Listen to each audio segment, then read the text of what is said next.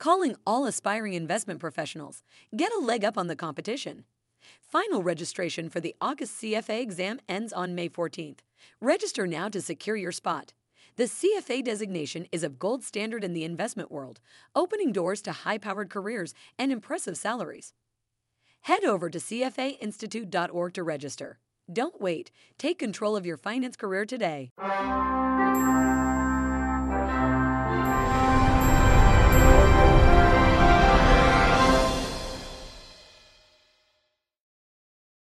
Welcome to this episode of Take 15. I'm Len Costa, a director at CFA Institute. I'm in Copenhagen, Denmark at the third annual European Investment Conference, where I'm joined by Barbara Hauser. Barbara is an attorney by training and a consultant with more than 25 years of experience working with ultra high net worth families on issues of international estate planning and family governance, which is the subject of our discussion today. Barbara, welcome. Thank you very much, Len. It's great to be here. Let's start with a, a, basic but important question to set the scene. Uh, what kinds of families can benefit most from a formal governance structure? Well, first, they need to have a significant amount of family wealth, so there's a lot at stake. But probably more important is that they are committed to working with two or more generations. So, multi generational families who are planning for the future. And Barbara, you've emphasized in your writing that the process of arriving at a governance structure is just as important, if not more important, than the actual governance documents themselves. Can you elaborate on that? Yes, but before we start talking about how the process works, I wanted to set the stage in terms of the financial risk that's out there, especially since this is an investment conference. I would say that having good family governance is part of risk management because if you take the families with large fortunes, multi generational wealth, uh, the biggest risk to destroying that fortune is not the market. The big risk comes from the family internal fighting, and that can ruin everything. So I start with why should they care before talking about how to do it the best way. So, why they should care is if they want to avoid the destruction of the accumulated family wealth and the family relations. Well, since you brought up the issue of investment management, um, obviously investment committees can be uh, difficult uh, in terms of governance, uh, even when there aren't family members involved. When you throw family members into the mix, it adds an additional layer of complexity. Do you have any advice for how family members can come together and, and make decisions about investments to minimize this risk of conflict? So now I'll come back to your question about the process, uh, because the process explanation applies to all of the issues. It took me a long time to realize how important the process is. It didn't come naturally to me. Uh, I started life as a tax and trust lawyer doing structures, uh, taking the wishes of the strong, successful founder, imposing them on the rest of the family without consulting them. And I finally realized that when the founder passes away, generally the family fights and they can pull apart all the structures. So it's taken me a long time, but now I've seen that a slow process the family participates in is what will keep the family together. And as part of that process, they can have a lot of different committees, including an investment committee. But if the process is strong, uh, they'll be able to make good decisions and they'll avoid the fights. I care about this so much and I've thought about it so much that uh, last summer I set aside six weeks and wrote a book on family governance. I was just going to call it Avoiding Family Fights as a subtitle, but as I got into the subject, I realized that a family who goes through this process ends up also being a much more uh, fulfilled family and every country seems to have a proverb about putting your own individual house in order, then your family, then your country, and it follows that the world will be in good shape. So I ended up adding achieving world peace as part of the process. Let's talk for a few minutes about the, the building blocks of family governance family councils and family constitutions. Let's start with family councils. What role can they play in the governance structure? Well, I start out talking to a new family saying, Imagine your family is a small country, as they're very similar to a small country. Why do they want to be together? What do they hope to achieve? What's the protection against the outside world? So, if they're going to be a small country, what do good countries do?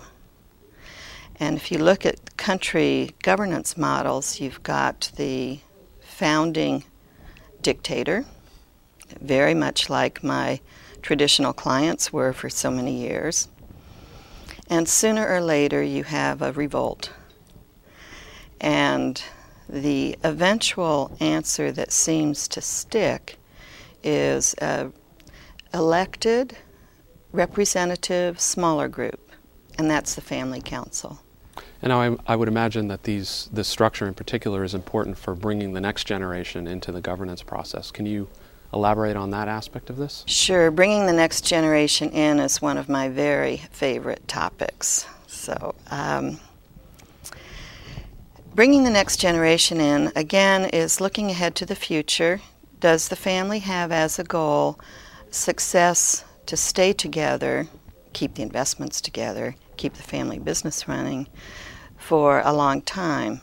If so, what helps them do that? And it's not easy. The odds are in favor of failure. Only six to 10 family businesses last to the third generation. As I said at the beginning, the big risk is internal conflict.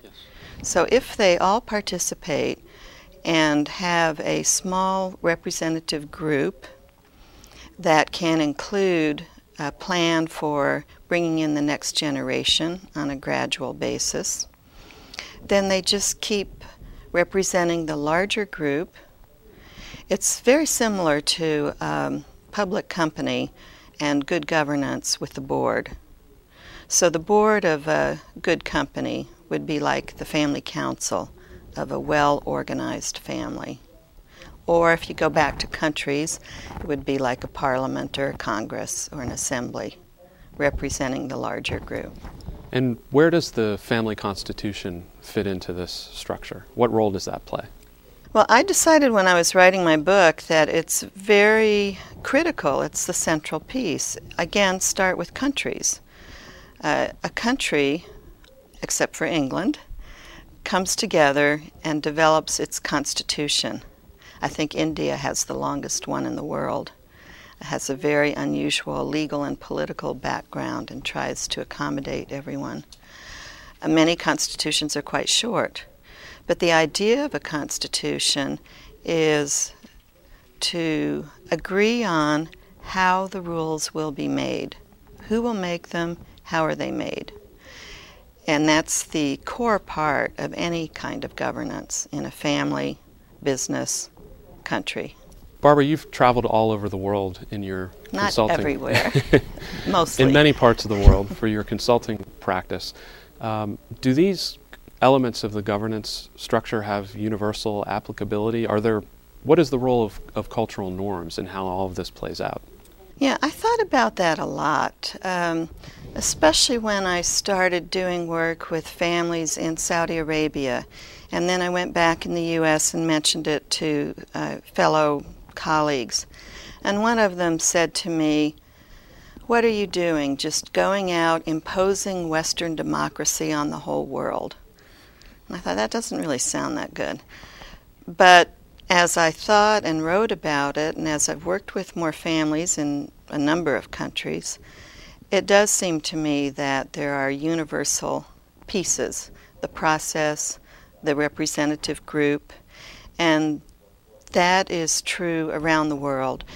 There's an international group that studies the sense of well being in countries subjective well being, they call it, not happiness. And the factors they find that make people in one country happier than others, I think Denmark and Sweden are happy countries, uh, by the way, is that they have a sense of freedom of choices and they feel they participate. So it's not imposing Western democracy on the world, number one. It is what seems to make people happy everywhere. So.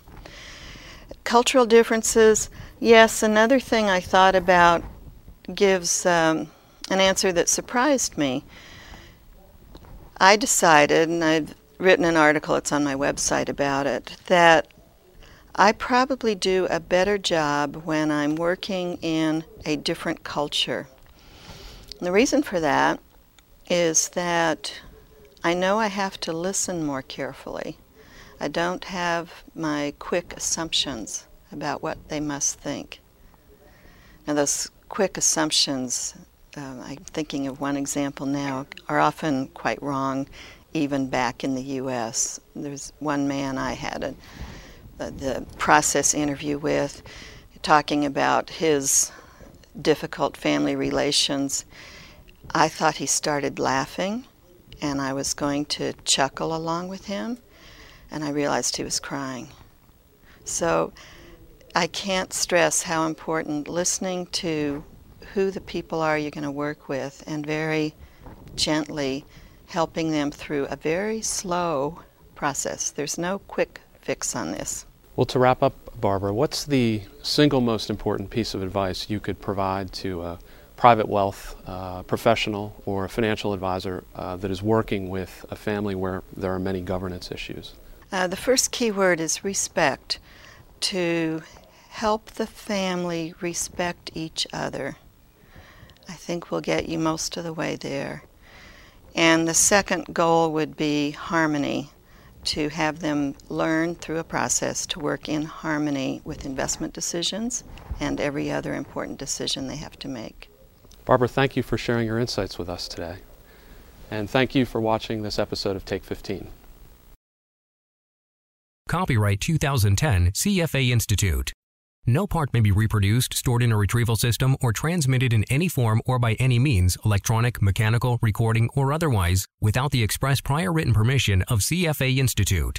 This program is designed to give accurate and authoritative information in regard to the subject matter covered. It is distributed with the understanding that CFA Institute is not engaged in rendering legal, accounting, tax, investment, or other expert advice. If legal advice or other expert assistance is required, the services of a competent professional should be sought.